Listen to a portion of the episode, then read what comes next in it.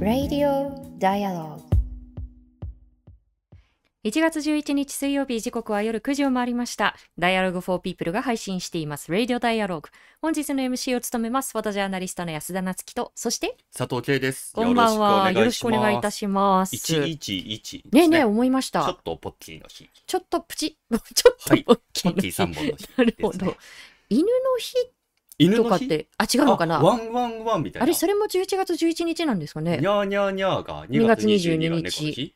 ですよね。なるほど。1月11日、何の日だろう？はい。何かありそうですね。はい。なんかその縁起の良さそうな数字が並んでいるこう日に、またちょっとね、うーんと思うこうニュースだったりですとか話題が多いんですけれども、ね、覗くとちょっと新年からなかなか息苦しくなるようなことが続いてます、ね、ですよね。あのもしかするとあのこれあのツイッターを使っている方はすでにご覧になっているんではないかと思うんですが、あの実は今あの特にあのツイッター上で再び物議を醸している発言があります。うん、あのメディアでもあのお見かけすることが多いんですけれども、あのイェール大学助教授を務めていらっしゃる成田悠介さん、まあいろんなあのメディアで発言されているのをこう、はい、私もこう拝見したりしますけれどもあの成田さんがですねこれあの1年以上前のアベマプライムのこう、番組で、えー、令和の日本改造論求められるまちづくりはということで、まあ、あの今後の日本社会の在り方を考える上でのあの議論が進められているこう番組の中で、えー、このように発言していました。ちょっとこの発言あのしんどくなるなというふうに思う方もいらっしゃると思うのであのご注意いただきたいと思うんですが、えー、成田さんこういうふうにあのおっしゃっていました。えー、結局えー、今後の打開策はという意味ですね。結局、高齢者の集団自決、集団切腹みたいなものしかないんじゃないかな。えー、僕はこれを大真面目に言っていて、やっぱり人間は引き際が重要だと思うっていうことで、まあ、スタジオからこう、笑いがこう、起きるみたいなこう場面でしたね。で、あのー他の場も含めてこれあの複数回同じようなこう趣旨のことを発言されていてでまあそれが今ネット上で、えー、再びこう再燃したというところでトレンドにも上がっていました。で成田さんの別メディアのインタビューではあくまでもこの集団自決とかそういうこう表現というのはメタファー的な表現なんだということもおっしゃっていたんですがじゃああのうんメタファーであればいいというわけではないと思うんですよね。うんで、まずまあ、うん、文脈は異なるにしても、こう、過去を振り返って、ね、特にあの沖縄なんかが顕著ですけれども集団自決を強いた暴力的なこう、歴史というものをこう軽んじているようなあの言葉だなというふうにこう思うんですよね。はい、であの先月、あ、ごめんなさい、先週の、えー、配信の中でもご登場いただきましたけれども、沖縄で戦没者の遺骨収集を続けてきた具志堅高松さんにこれまで、あの、何度も何度も、まあ、自決を強いられてきたと見られている、えー、遺骨の残され方というのを、こう、うん、いろんな形でこう、お話を伺ってきたんですよね。うん、こう、まあ、遺骨のこう形状からこれはあの自分の喉元にこうあの銃を突きつけたんだなとかあこれはこう手榴弾だなとか本当にこう凄惨な現場というのをこう遺骨が物語っていると。であの戦時中は、うん、あの時にこう日本軍が敷いた集団自決というのは、はい、もう捕虜になるぐらいなら死になさいと、うん、こう格好好きで話しますけど恥で国家を傷つけるなというこう圧力がこう働いてきたわけですよね。で、まあ、成田さんの言葉っていうのはこう、うん、社会のこう言ってみればこう誰かをこう負担とか害というふうにこう見なしてしまってでそういう人たちというのは格好好きで自主的に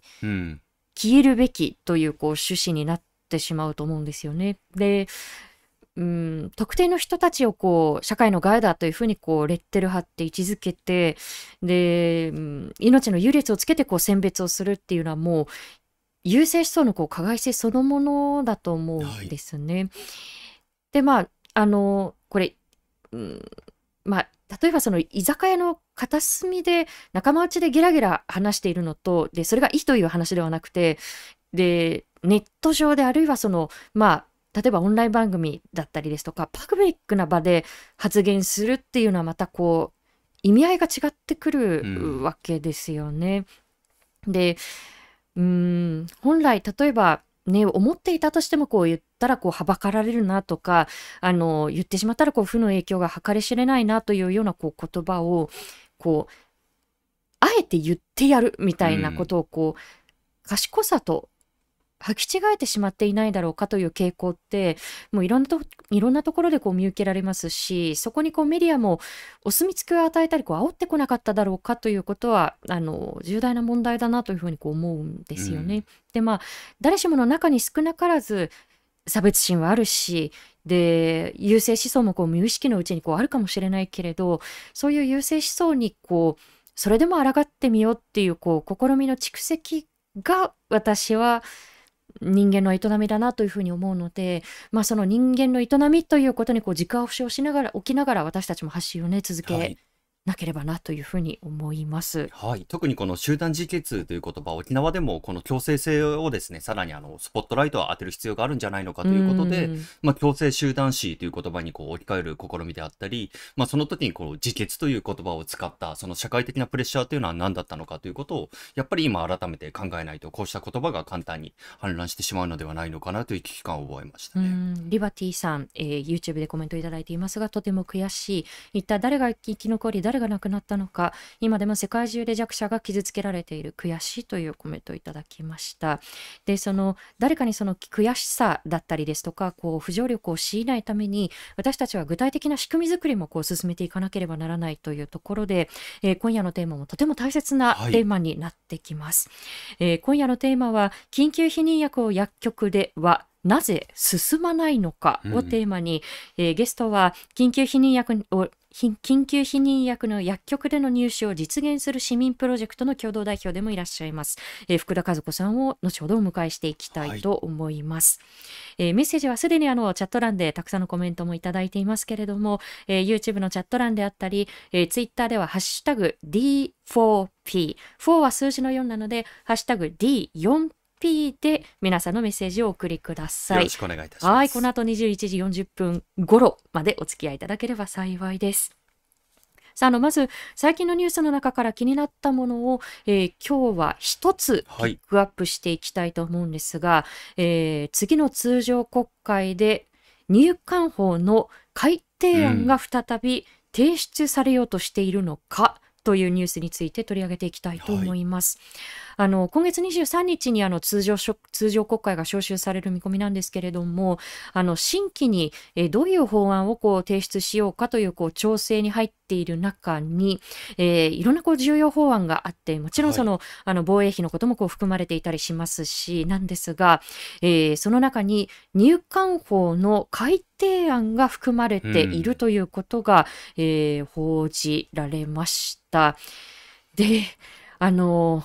以前あの事実上の廃案になった法案がどういう法案だったのかということこの配信の中でも何度も振り返ってきましたがあの改めて、えーここで重要なことなので何度もこう振り返っていきたいと思うんですけれども、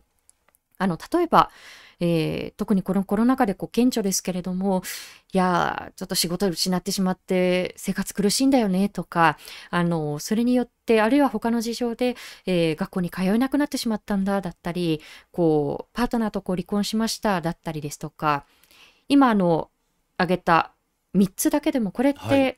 生活していれば起きえてしまうまあ誰にでも起きえて、ですよね。はい、当たり前のことですよねう。ん、でその生活していれば起きえてしまう変化そのものによって日本に暮らしている日本国籍以外の人たちはあのこれ在留資格によってもまたあの事情は異なってくるんですけれどもあのうん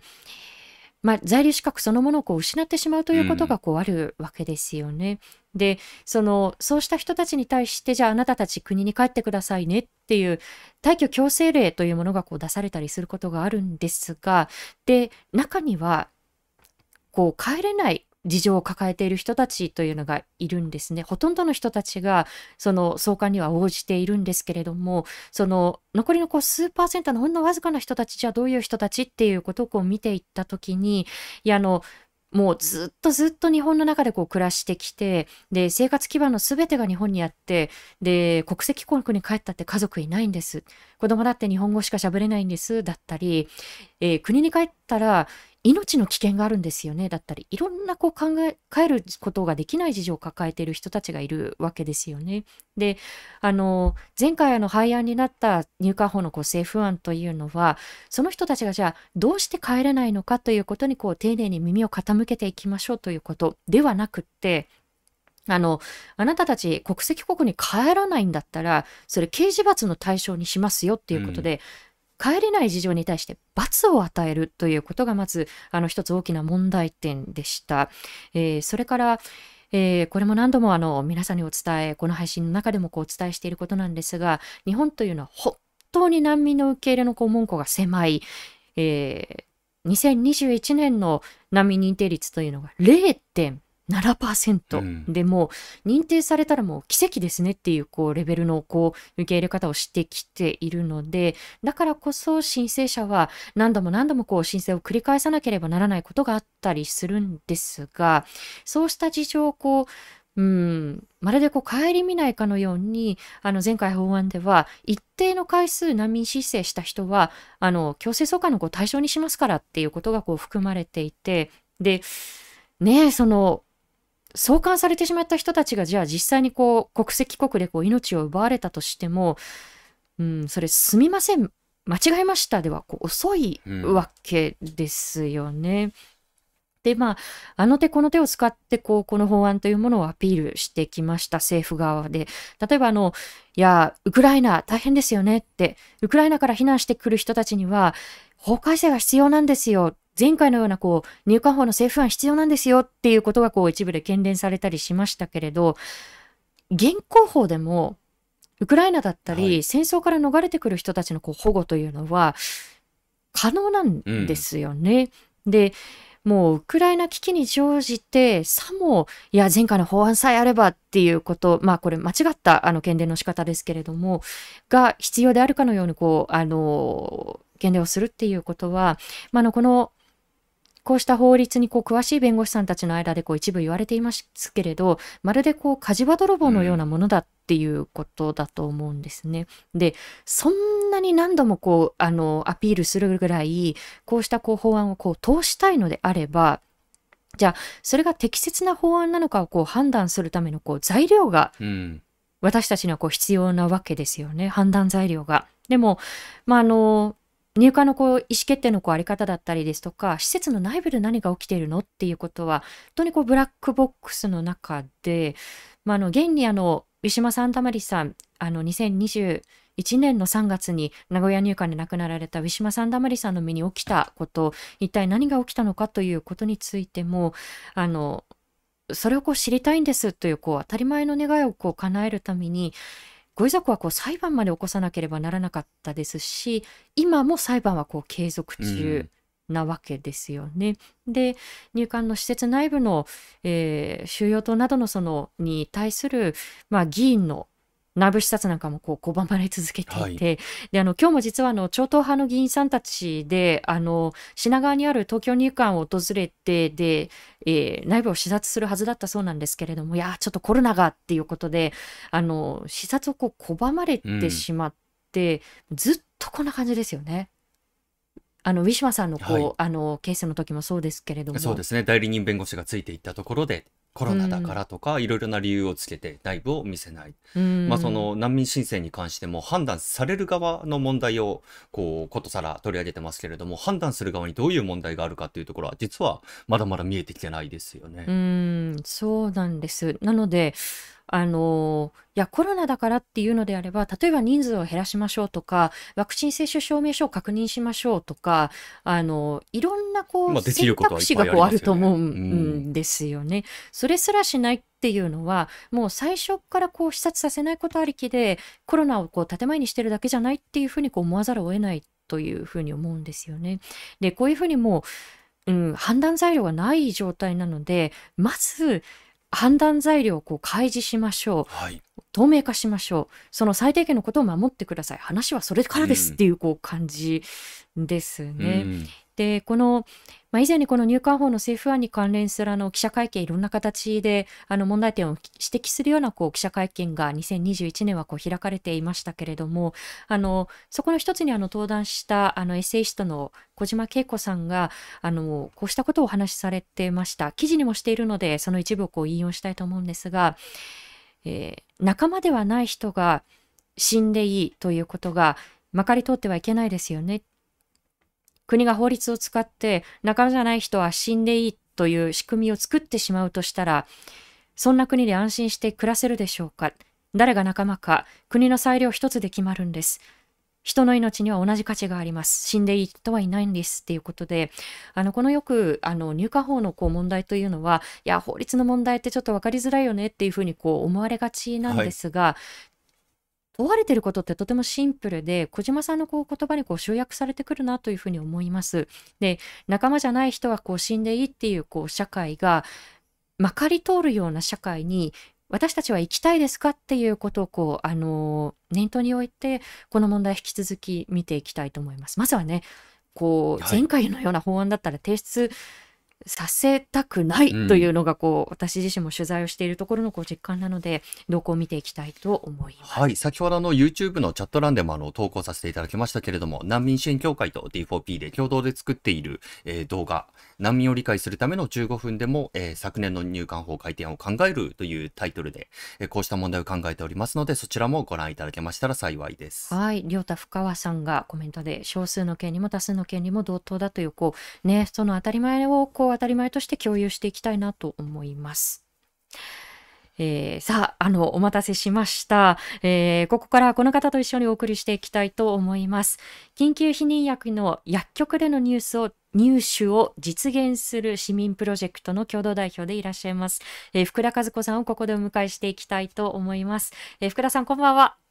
こんばんは。よろしくお願いいたしよろしくお願いいます。たします。なんか今日はあの津田大介さんのポリタス TV からはい。はしごしてくださってはい。いるそうで、すいません、なんか、こんばんは。はい。はい、おありがとうご忙しいざいます中でありがとうございます。よろしくお願いいたしますよろしくお願いいたします。はい、福田さんのプロフィールここでご紹介していきたいと思います。えー福田和子さんはスウェーデンへの交換留学をきっかけに2018年5月日本でのリプロダクティブセクシュアルヘルスライツ生徒生殖に関する関する健康と権利の実現を目指すなんでないのプロジェクトをスタート、えー現在は政治分野のジェンダー平等を目指すフィフティースプロジェクトの副代表でもいらっしゃいます。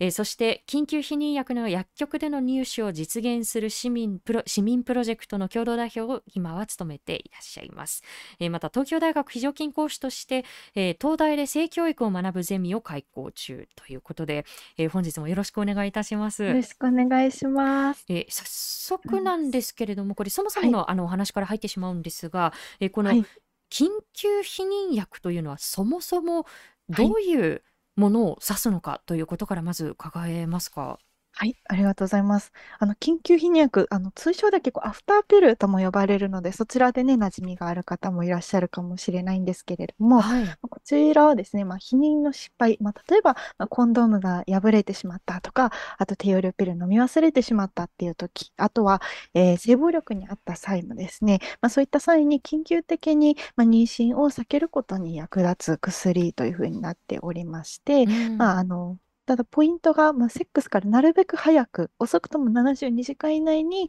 えー飲むことが大切っていうような薬になっていますうね。ん、あはいのこう72時間以内というあの時間はよく聞くんですけれども、あのはいそれによって例えばあの避妊できるこう確率というのはあのはい今分かっている中ではどれぐらいの確率と言えるんでしょうか？そうですね。まあ、の実質的に見ると、まあ、1%あのくらいの方があ妊娠してしまうっていうようなあ数字が一般的に使われるかなというふうにあるんですけれども、まあ、ただあの時間があ下がればあ経てば経つほどあのその失敗する可能性っていうのは上がってしまうので、えーなるべく早く飲みましょうということになっていますうね。あのこれあのよくあの心配されると思うんですけれども例えばこれを実際にこう手に入れたいとなった時に保険は効くのかな費用はどれぐらいなのかなということは気になる方も多いと思うんですがその点についてはいかがですか、すみません。えっと、これはですね、あの、日本では基本的に、まあ、避妊だ、えっと、避妊だったり、中絶だったり、えー出産だったり、まあ、そのあたりに関しては、まあ、病気ではないということで、基本的に保険が適用されないんですね。うんまあ、なので、自費診療になっておりまして、えーなので、緊急費にも全部トータル自費。で、あの、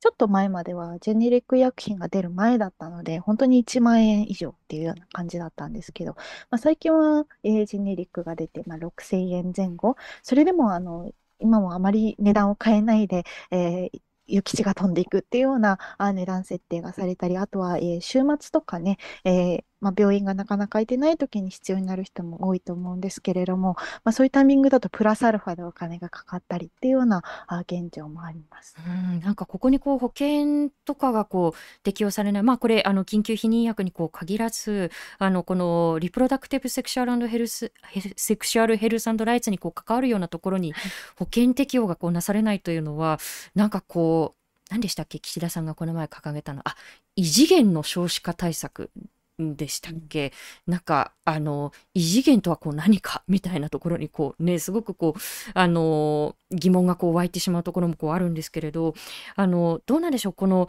費用というのはこう例えばこう6000円っていうのもあの非常にこうあの負担の大きい金額なのかなというふうにこう思うんですがあの例えばこれ安価にこう手に入れられるこう海外のケースというのもあると思うんですけれどあの例えばどういったあのところがこう挙げられるんでしょうか？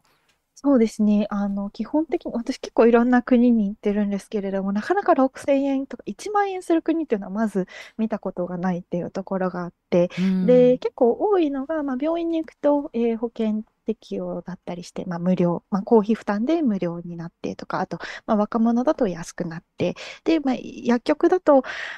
本当に安いところだと数百円、まあ、物価の差とかもありますけどね。で、例えば、えー私が留学してたスウェーデンとかだと、まあ、1500円前後だったりとか、えーまあ、1000円前後っていうのがあ多いかなというふうに思うんですけれども、まあ例えばあの今、現在進行形でアクセスっていうのは改善しておりまして、例えばフランスとかは、あの、去年ですね、まあ、あの、すべての未成年が緊急避妊薬を薬局でもね、あの、無料で、あの、入手可能っていうことになって、まあ、他の避妊法も25歳から無料ってなったんですけど、うん。この1月からはですね、まあ、全ての、えー女性が緊急避妊薬無料であの入手できるようになって、さらに薬局でコンドームもね、無料で入手可能になったりしてですね、あの、まあ、かなりアクセスの差、あの、なかなか私も日本で生まれ育って、あの、避妊っていうのが公費で負担されるってイメージがなかったんですけど、はい。まあ、海外に行くと非常にそこがサポートされるっていうのは、いわゆるあの高所得国だけじゃなくて、あのアフリカとかアジアとかね、行っても、あのそこが、まあ、無料だったり、安かったりっていうのは非常に一般的かなと思います。うん。非常に得意な状況です。そうですよね、はい。今のこうお話だけでもこういかに得意なのかというところがはい。こう浮き彫りになってくると思うんですけれど、あのそれからこれもおそらくあのご情報があの出回りやすいところなのかなというふうに思うんですがあの、はいやはりこうあの避妊に関わる薬なのでものすごくこう副作用強いんじゃないとかあの、そういうこう副作用出ることが多いんじゃないとかあのそういった情報もこう出回りがちだと思うんですがこれに関してはあのどういったことがこれまで分かってきているんでしょうか？はい。あの、WHO がですね、あの、ファクトシートというものを出しておりまして、そちら、の、和訳して、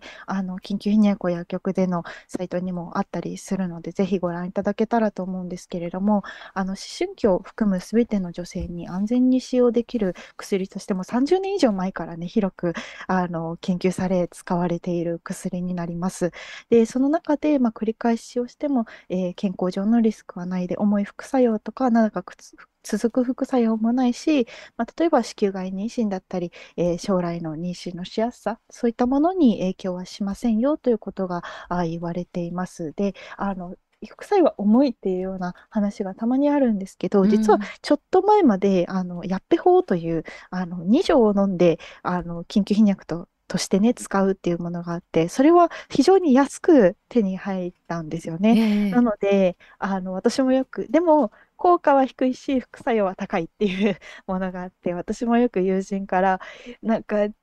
このね、今言ってる緊急避妊薬、ノルレボ錠って言いますけど、それだとすごい高い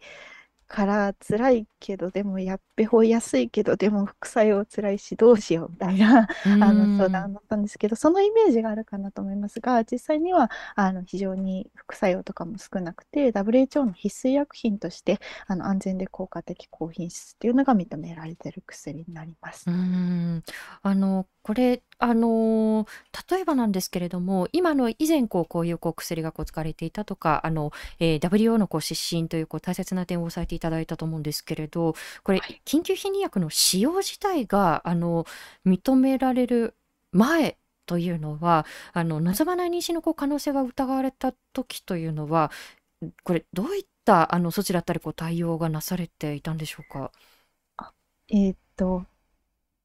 WHO とかの指針の中でっていうことですかね。あ、えっと、日あ、本の中で日本ですね。の中で、あ、はい。すいません。ありがとうございます。えっと、基本的に日本では、あの、この緊急避妊薬必要になると、えっと、まあ、えーまあ、セックスから72時間以内なので、例えば、えー妊娠検査薬とかもっと後の話になるので、えー妊娠したかもって思ったら、あーに緊急避妊薬っていうところなんですけど、うまあ、基本ん。的にあのお医者さんに、えー行って、えーもしくはオンライン診療でもいいんですけど、で、処方箋をもらって入手するっていうのが、まあ、必要になっていて、ただ WHO の指針とかだと、そういった医学的管理下に置く必要はない女性があのちゃんとラベルを読めば、えー安全に理解して服用できる薬とはされているっていう、そのギャップがありますねう。ん。あの、この妊緊急妊避妊薬というのは、あの、やはりこう、あの、女性のこう権利だったりですとか、その、まあ、女性のこう心身を守る上で、非常にこう重要な役割をこう世界的に見てもこう果たして、あの、きったものだと思うんですけれど、うん。あの、今、なぜこれがこうアクセスが日本で進まないのかということをこう知れば知るほど、こうクエスチョンマークがこうたくさんたくさんこう頭の上にこう出てくるんですよね。うんで、あの、福田さんがあの共同代表をあの務めている緊急避妊薬の薬局での入手を実現する市民プロジェクトなんですけれどはい。も、あの、去年、あ、ごめんなさい、一昨年ですね、2021年の5月に、えー厚労省に要望書をこう提出されているということで、あの、まずこれがあの、どういう内容の要望書を提出されたのかということも伺えますか？はい。えっと、こちらはですね、あの、厚労省の中に、えっと、まあ、医薬品、医薬品のスイッチ OTC 化っていうものを、まあ、検討する、えー場所があるんですね、はい。検討会が。で、そはい。のスイッチ OTC 化っていうのは、まあ、その医薬品の購入にあたって、えーこれまでお医者さんの診療とかし処方箋が必要だったものを、まあ、薬局とかドラッグストアで販売できるように変えること、スイッチすることっていうのを、まあ、指しているんですよね。まあ、なのええ。で、まあ、きかわかりやすく言うと、緊急避妊薬を薬局で、えー処方箋の必要なく入手できるようにすることなんですけれども、まあ、それを求めて、えー要望を出したというものになっていて、ちょっと、ちょっと2021年ということで、あの、皆さんもお気づきかもしれないんですけど、ちょうどコロナが非常に蔓延してでうすね。あの、まあ、例えば中高生の10代の、あの妊娠不安の相談が非常に増えた時期だったりとか、WHO もあのやっぱり、ね、なかなか医療機関行きにくいタイミング、時期だったじゃないですか。なので、スイッチ OTC 化を進めるようにっていうようなね、声明も出したりしていたタイミング。はい。で、あとはあの薬剤師さんの、あのに対する緊急避妊薬に関する研修っていうのが非常にそのオンライン診療が解一部解禁されたことによって進んでいたんですうね。ーん。で、そういった、まあ、あの社会の変化っていうのがあったので、あの緊急避妊薬を日本でも薬局で入手できるようにしてください、検討してくださいっていう、まあ、そういった要望を出させていただきました。ん。あの、はい。これ、あの、非常にこう重要な、あの、権利としてアクセスのこうハードルをこう下げていくということも、あの、権利へのこうアクセスということなので、非常にこう重要なことだと思うんですけれども、これ、あの、要望書を実際にこう提出した後に、厚労省でどういったこう、あの、検討がなされたのかということについてはいかがですか？そうですね、あの非常に長い検討がされてはい。ですね、あのはい。他の薬剤とかは本当に3時間くらいの検討会議で何種類も 一気にできちゃうんですけうど、なぜかん。緊急避妊薬に関してはその3時間ぐらいのフルの会議が5回これまでされたというですね、ほう。超長い。議論を重ねてい。るとい。う。ものになるんですけれどはも、い。じゃあ、今の岸田さんみたい。ですね。なんかこう、検討に検討を重ねるってい。う。検討に検討ってい。うような感じでですね。で、じゃあ何が話されたのかとい。うとですね、まあ、あの、もちろん皆さんが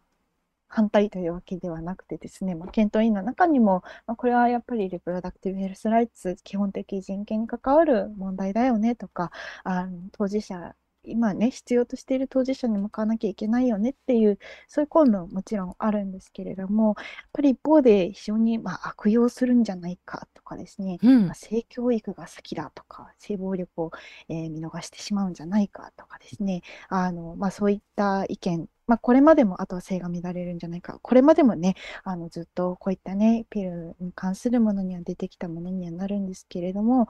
まあずーっとひたすらにそれが懸念として挙げられて、海外調査とかもされたんですけど、はい。海外調査を委員の方が求めたから、めっちゃ厚労省の方多分頑張って作ったのに、出たら出たで、こう、海外は海外、日本は日本みたいな感じでですね、えーあまり、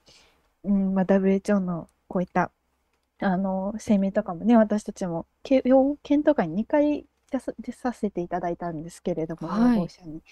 まあ、ちょっとそういう感じですうん。ね。あの今あの複数あのコメントもいただいていて、はい。この、えーツイッターでもラブビアさんだったりですとか、えーえー YouTube でも伊藤ラパンセさんが緊急この避妊薬の悪用ってなんだというこうコメントをくださっているんですけれど、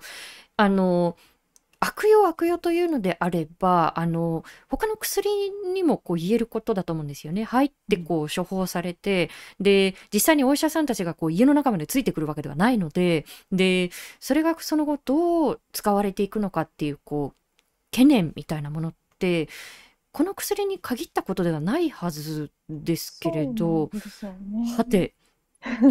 そうなんです。で、まあ、確かに実際その今すでにオンラインで本当はいけないんだけれども例えばまあさっきお伝えしたように海外で本当に安いのであの直輸入的な感じでね販売されていたりっていう現状はあるんですよね。で、まあ、それを大量購入してこう横流してるしてるか、まあ、男性の方とかがね逮捕されたりっていうこともありましたけれども。うんじゃあそれって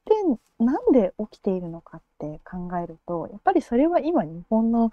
中でこの処方箋っていうものが必要で高額で、まあ、非常にアクセスが悪いから、まあ、せめてないよりはいいよねっていうことで、まあ、みんな藁にすがる思いで、えーそれを買っているわけなんですけど、うんうんまあ、例えばそれこそ、えー偽薬偽物の可能性もありますし不安はいっぱいあるだろうと。でもそれに頼らざるを得ない環境を作っているからそういったことが起こるのにあの今出ていてびっくりするのは、まあ、そういったあ薬用転売っていうのがあるかもしれないから薬剤師さんの目の前で飲ませなきゃいけない。そのこう条件をつけるべきだっていう声が非常にはあ。ってですね。あはいっていう感じなんですけれども。ん？っていう感じですね。そ はい。う免税服用でですね、あの、まあ、そうしたら、まあ、悪用が防げる。あの、ね、例えば、まあ、例えばじゃあ男性が買って女性に飲ませたらどうするんだとか、じゃあそれはそうやって女性にこう制限をつけるんじゃなくてね、あの別の形でできることもあるんじゃないかと思いますし、うんなんかこう、非常にパターナリスティックというかですね、そうですあね。の、まあ、例えば他にそういった服用が必要な免税服用って言われているものは飲んですぐにはアナフィラキシーショックとかが起こるかもしれないものとかはあ特別にあるんですけれどもそれって非常に理解できる。でも緊急避妊薬ってねっていうところで、まあ、他の国でもそういったことはしてないっていうところがあってうん非常になんでだ。そうですね。あの、まあ、あと、あの、まあ、性教育をこう進めていくっていうこともこう、はい。大事だとは思うんですけれども、はい。そもそも日本では、まあ、今年特にあの顕著にあの注目をされましたけれども、はい。まあ、いろんなこうあの形で、えー宗教右派などがその、まあ、そこに対するこう制限をかけようとこうあの運動してきたりですとか、まあ、実際にあの政治家たちがあの過激な性教育はと言いながらそこにこうあの制限をこうかけようというふうにこう働きかけをしてきたりといろんなものがありましたしでそもそもじゃあ性教育がこうどこまで進んだらじゃあ進むのってそれがこううん進むまでは何も進めないのっていうふうになるとこう何の仕組みもこう前に進まなくなっていく気がしますよそうね。なんですよね。やっぱ性教育を理由に止められてしまうっていうのが本当に悔しいなと思っていて、うやっぱりじん。ゃあそれこそスウェーデンに行った時とかスウェーデンとかね、性教育進んでるとかで有名かもしれないんですけど、じゃあ性教育でどんなに学んだって、えー避妊に失敗する時はするんですよ。ういや、コンドームん。破れる時は破れるんですよね。あの、で、まあ結構13%、えっと、100人の方がコンドームだけで避妊をしたら13人くらいがね、妊娠するっていうふうに言われるくらい、まあ失敗もしやすいもので、それを使ってる方が非常に多いう国なんでん。すよね。で、そしたらまあ必要になることも多かろうと。で、しかも性教育でちゃんと使い方並んでない、な学べてなかったら外れることも多かろうっていうことも想像できる。そういう意味で、まあ、今、まあ、少ないからこそ、まずは緊急避妊薬アクセスよくして、例えば、じゃあそれをもらうときになん、そういった、まあ、情報伝達のパンフレットを渡すとか、今はい。まで届けられなかった層に情報を届けられる、すごいチャンスかもしれなういですし、ん。なんか、やっぱ性教育によって止まることっていうのは、やっぱりおかしい。まあ、とはいえ性教育も重要なうので、ん。一緒に進んでいく、それぞれが進んでいくっていうのが、私たちずっと求めていることですうね。ん。あの、その政局を考える上で言うと、すごはい。くこう気になるのが、あの、これもこう先ほど福田さんが指摘してくださったパターナリスティックなこう考えとはい。つながるんだと思うんですけれど、なんかこう、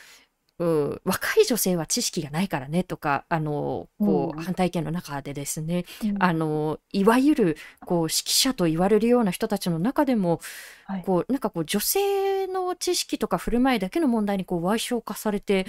しまうようなこう、場面というのが、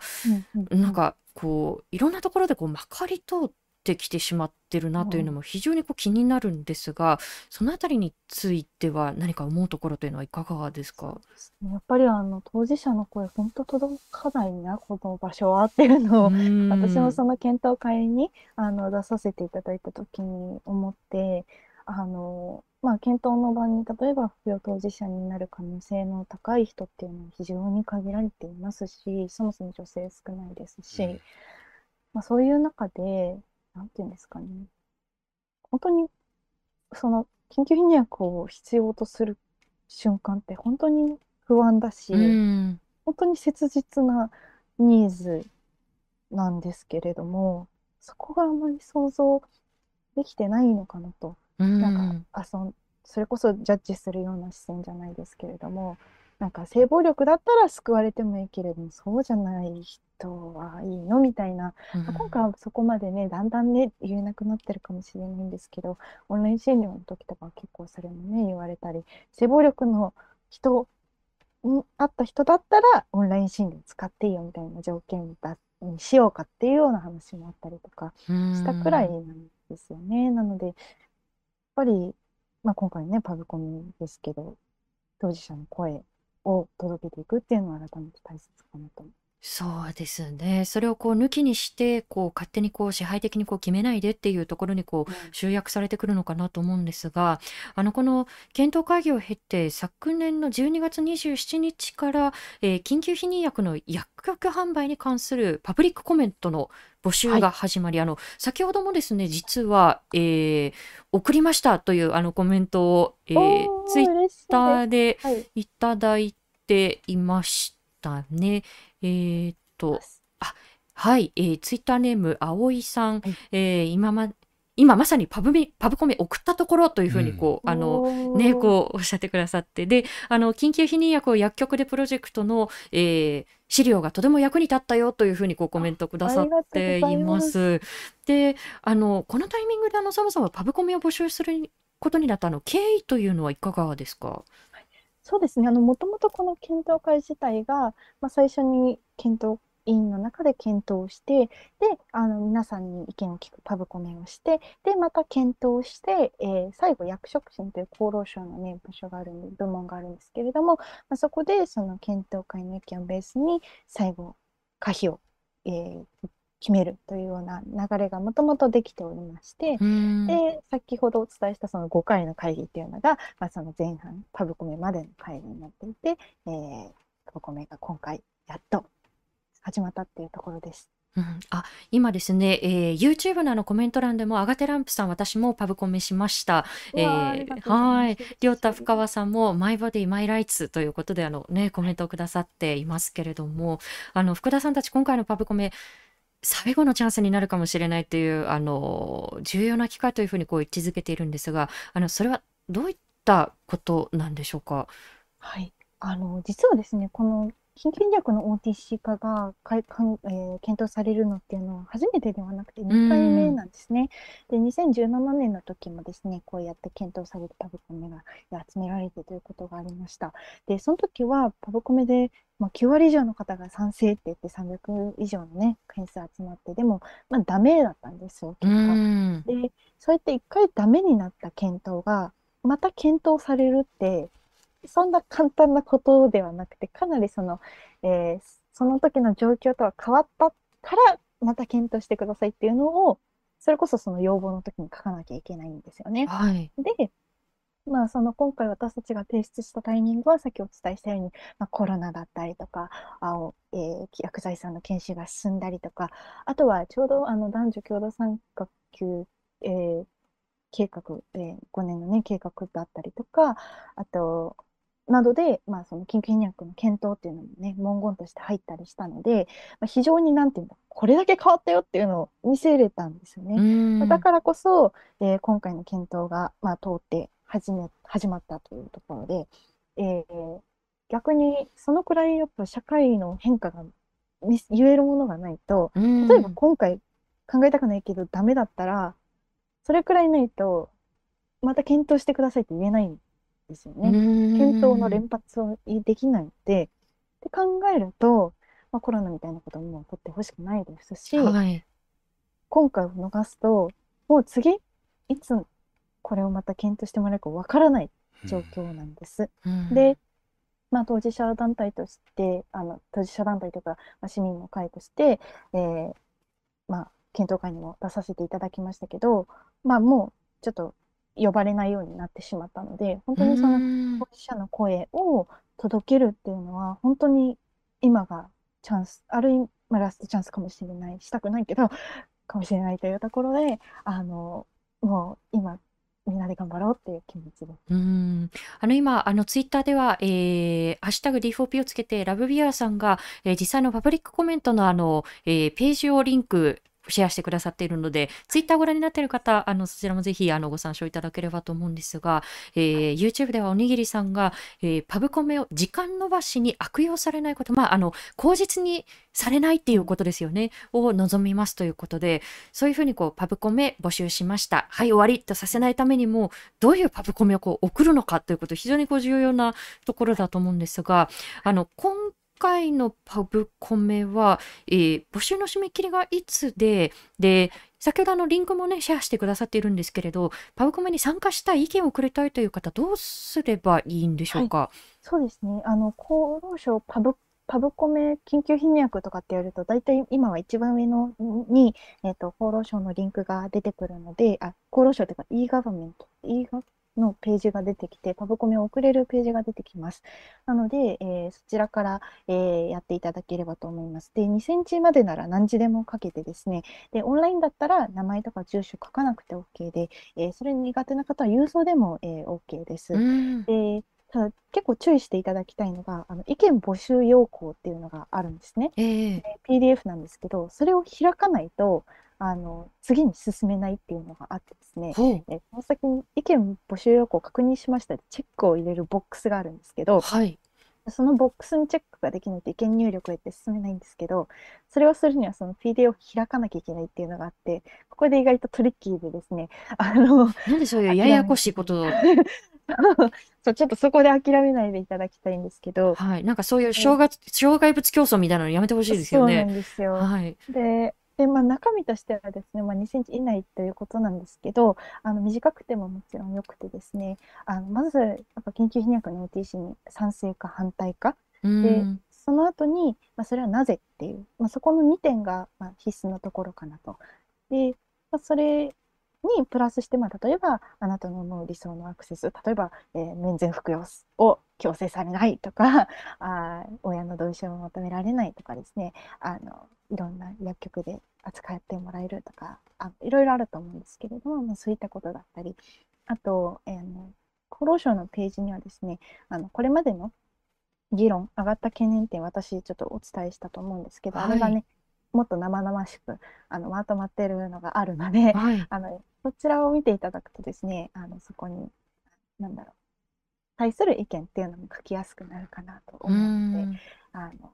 本当にひ一言短くてもいいのでぜひ書いていただけたらと思います。はい。今、あの、先ほどあの、送りましたよという、こう、YouTube であの、アガテランプさん、チェックボックス私も引っかかりましたということ。はい。そうなんはい。ですよ事前に聞いておいてよかったですよね。あの、こういう情報。あの、これからだよという方、ぜひお気をつけください。はい、YouTube のチャット欄、そして概要欄でもリンクを貼ってありますので、あそちはいらご覧ください。この画面真ん中あたりの意見募集要項、この PDF を開いてから、下のチェックボックスにチェックをつけて、右下の意見入力へお進みください。ややこしい。えーそしてあの、YouTube でトマトさん、えー海外の事例を見ても悪用より、悪用の心配より、えーメリットの方がはるかに大きいことは分かっていることなんですよね、うん。というコメント。えーそれから HK さん。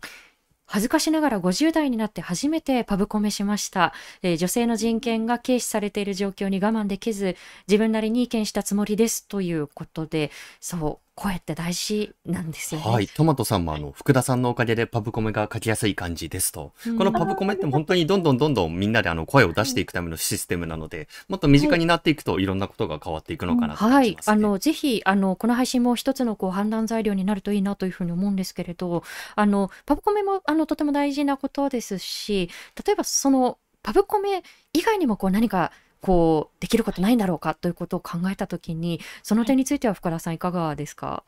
ありがとうございます。あの、緊急避入庫薬局でプロジェクトの、あの、ツイッターを、あの、見ていただけると、あの、全部にリンクがあるんですけれども、いろいろちょっとご用意をさせていただいていて、あの、例えば、あの、今ですね、えっと、1月の23日に、えっと、議員会館で院内勉強会を、あの、予定していますです。そちらに参加していただいても構いませんし、あの、そこでですね、あの、しえー署名と要望書、私たちの声を無視しないでっていう要望書も、あの、できたら大臣に提出したいというふうに思っておりまして、で、ずっとやってきたアクセス改善を求める署名が今、16万に届いたんですね。うなんので、でもぜひ20万とか届きたいと思っているので、そちらであったりとか、あと、あの、えーっと、ツイッターの方を見ていただくとですね、あのパブコメの画像4枚でですね、まあ、今お伝えしたようなことがまとまっている画像を作っているので、そちらシェアいただくだけでも非常に大きいですし、うんあとはあの今お伝えしたような内容をですね、あの PDF 化してスライドみたいにしてまとめています。なので一人で書くときも、あとはぜひあのお友達とかね、自分のコミュニティとかでこうみんなでパブコメ書こうみたいなイベントとか 開いていただけたらいいななんて思うんですけど、うんあのそういう時に参考いただけるあのスライドとかツールキットっていう形で用意させていただきましたし、はいあ。のそれを1月、えー、21日にはですね、渋谷でいなんですけど、イベントでみんなで書こうっていうのをちょっと予定しています。他にもツイッタースペースで、えー、大体月水金で夜9時から、えーいろんな方をお招きして30分なんですけど、あの、なんて書いた？みたいなのを伺っていこうと思っていて、うあのんなのであの何書こうかなって迷ってる方にいろんな形であの参考になればと思います。それを皆さんに広げていただけたら、その時に、まあ、緊急避薬薬局でとみんなでパブコメっていうハッシュタグでやってるので、ぜひ入れていただけたら嬉しいです。でもうんベラベラ長くなっちゃ大事ですよ、大事ですよ。はいあの今あの YouTube でですね、あのパブコメって何っていうこうコメントもいただいたんですけれども、あのパブリックコメントというのは、あの例えばあの自治体単位のこう条例であの募集することもありますし、えーそれからこう政策だったりですとか、あの何かこう仕組みを変えるときにあたって、でパブリックにそのまんまの言葉なんですけれども、あの市民の人たちにこう意見をこう募集して、でそれがあの強制的なあの拘束則力になるわけではないんですけれどもそれをこう土台にしますよっていうこうざっくり言うとあのそうした仕組みなのででこのまずあの声を無視しないでっていうこう意味ではとても大切なあの取り組みかと思います。でこのパブリックコメントが届いて具体的に何がこう変わっていくのかということもこう注目をしていきたいと思うんですがあの今、えー、今年あの1月になってでこのやはりこうリプルを考えていくことってうんこの社会をこうどういう社会にしていきたいのかっていうことを考えることそのものだと思うんですよね。で、うん、あのちょっと最後になんですけれども福田さんが、あのこの1年間だったりですとか新しい年になったので今年だったりですとか、まあ、今年1年にこう限らずなんですけれどもこうどんな1年にしたいのかあるいはそのどんな社会をこうこうした活動を通してこう目指したいのかということについてあの最後に伺えますか？ありがとうございます。あの、さっきね、コメントにもマイボディ、マイチョイスっていただいたと思うんですけれども、本当にその通りで、やっぱり私の、自分の体、人生を自分で決められる。で、そのための、で、そう思えることって本当に私たちが私たちであることのためにとても大切なことだし、そもそも権利なんだなっていうふうに思っています。で、で、それを実現するための手段、まあ、緊急避妊しかり、あるのに、それが手に届かないっていうのは本当に大きな権利の侵害だなというふうに、えー、思っていてでその検討会の中ではあ例えば、まあ、ピルとかがたくさん使われてるアメリカとかヨーロッパでは緊急薬をあの薬局にあっていいけど日本はそういう文化が違うからダメなんだみたいなあのこともあったりしてでもあのさっきね冒頭にあったやっぱ人の命の重さは同じ人生の重さは同じって本当にいろんな問題に言えることだなというふうに思うんですけれども、うん、それが実感できる社会に生きれること。でその一つがこうやって緊急避妊薬のアクセスが守られることなのかなと思いますしでもそれだけじゃなくて、まあ、性教育だったり日常の避妊もねアクセスがまだまだっていうところがあるのでその改善のために引き続きできることやっていきたいなと思いますし自分の体は自分のものって思えるあのそういう社会のために頑張りたいですしまずは緊急避難薬薬局で、えー、実現したいなと思います。うんあの実際にあのパブリックコメントこれから送りたいなというふうに思ってくださった方あの概要欄で、えー、あのチャットでもあのリンクを共有していますし、えー、先ほど声もいただきましたけれども福田さんたちのサイトであの参考にあのできるようなこう資料だったりですとかあの公開されていますので、えー、ぜひあのそれもご判断材料にしてこう声を届けていけたらなと思います。であのこれからじゃああのどういう動向になっていくのかということを私たちもしっかり見ていきたいと思いますので福田さんまたぜひ、あの、はい、この配信でもお話を伺えたらと思います。はい、ありがとうございます。はい。えー、今年もよろしくお願いします。よろしくお願いします。はい。今夜ありがとうございました。ありがとうございました。ありがとうございました。さあ、あの、ね、本当にこう、この問題、はい、父としてこう進んで来なかったですね。はい、いや、あの、話の途中で出てきましたけれども、このパターナリズムの側面っていうところにもかなり光を当てなければいけないですよね。結局、こう、女性の権利の拡大に対して、何かこう、嫌悪感を持っていたりだとか、何かそこに一歩を踏み出せない構造というものがあるので、これがいろいろなところに波及している、その問題の一つの大きな核なのではないのか。感じましたね。うん、あえっと、えー、ツイッターで今のラブビアさんがベトナム人実習生技能実習生の、えー、双子遺棄事件も緊急避妊薬がどこでも安価に手に入っていたら起きない事件だったんじゃないかなということで、これは考えさせられますよね。あの、まあ、のベトナム人のあの技能実習生のこうリンさんがあの妊娠したらこう帰国させられるっていうことがこう技能実習生のに対してこう横行していたということもあって誰にもこう認証を受けあの打ち明けられずにあの双子をこう死産してそれがこう罪に問われてしまったということがあったんですよね。でこうそこでやはりこう権利があの保障されないアクセスがこうあの保障されないということが本当にこう命に関わることですしそれが元になってのこうあのさまざまなこう負担だったりですとか、うん、うんこう望まないこう事件というものがこう起きてしまうことにもうつながりかねないと思うんですよね。で当たり前のこう権利としてあのこの問題引き続き私たちも見ていきたいと思います。はいさあ、あの、今日の放送をもう一度聞きたい方、えー、Dialogue for People の YouTube チャンネルにアーカイブをしていきます、えー、今後の放送のお知らせもいたしますので、チャンネル登録よろしくお願いいたします。えー、今日の放送は Spotify、Apple Podcast、Google Podcast、そして Amazon Music Podcast で聞くことができます。えー、そしてこのレディオダイアログはサポーターの方々のご寄付で支えていただいております。えー、よろしければダイアログフォーピープルのワンタイムサポーターやマンスリーサポーターへのご登録もよろしくお願いいたします。さあ、来週、はい、1月18日の、えー、配信なんですけれども、えー、昨年来、えー、防衛政策のこううん、大転換、格好好きの大転換ですね。はい、あの既成事実化したくないということで、この大転換という言葉をこうあの愛に使いたくないなというふうに私自身は思っているんですが、うん、まあ、政府はこう大転換をしたいぞということをこう掲げていて、でそれに伴って防衛増税もこうしていくかなっていうことがあの今こう掲げられているわけですよね。はい、まさに国会にも法案の提出という流れが出てきていますね。うん、そうですね、そうですね。で、あのそもそものこうあの環境の問題の一つとして考えていきたいんですけれど来週のテーマは経済的徴兵制とは何か？です。もしかするとあのツイッターでご覧になった方もいらっしゃるんではないかと思うんですが昨年ツイッターであの拡散された動画がありましてで自衛隊員をこう募集するには増やすにはどうしたらいいのかっていうことを試行錯誤するような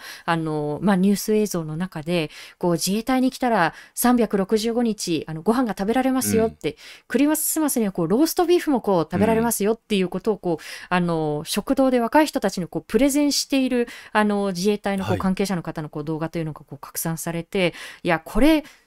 経済的徴兵制じゃないっていうこうことが、えー、その中でこう言われていたんですよね。はい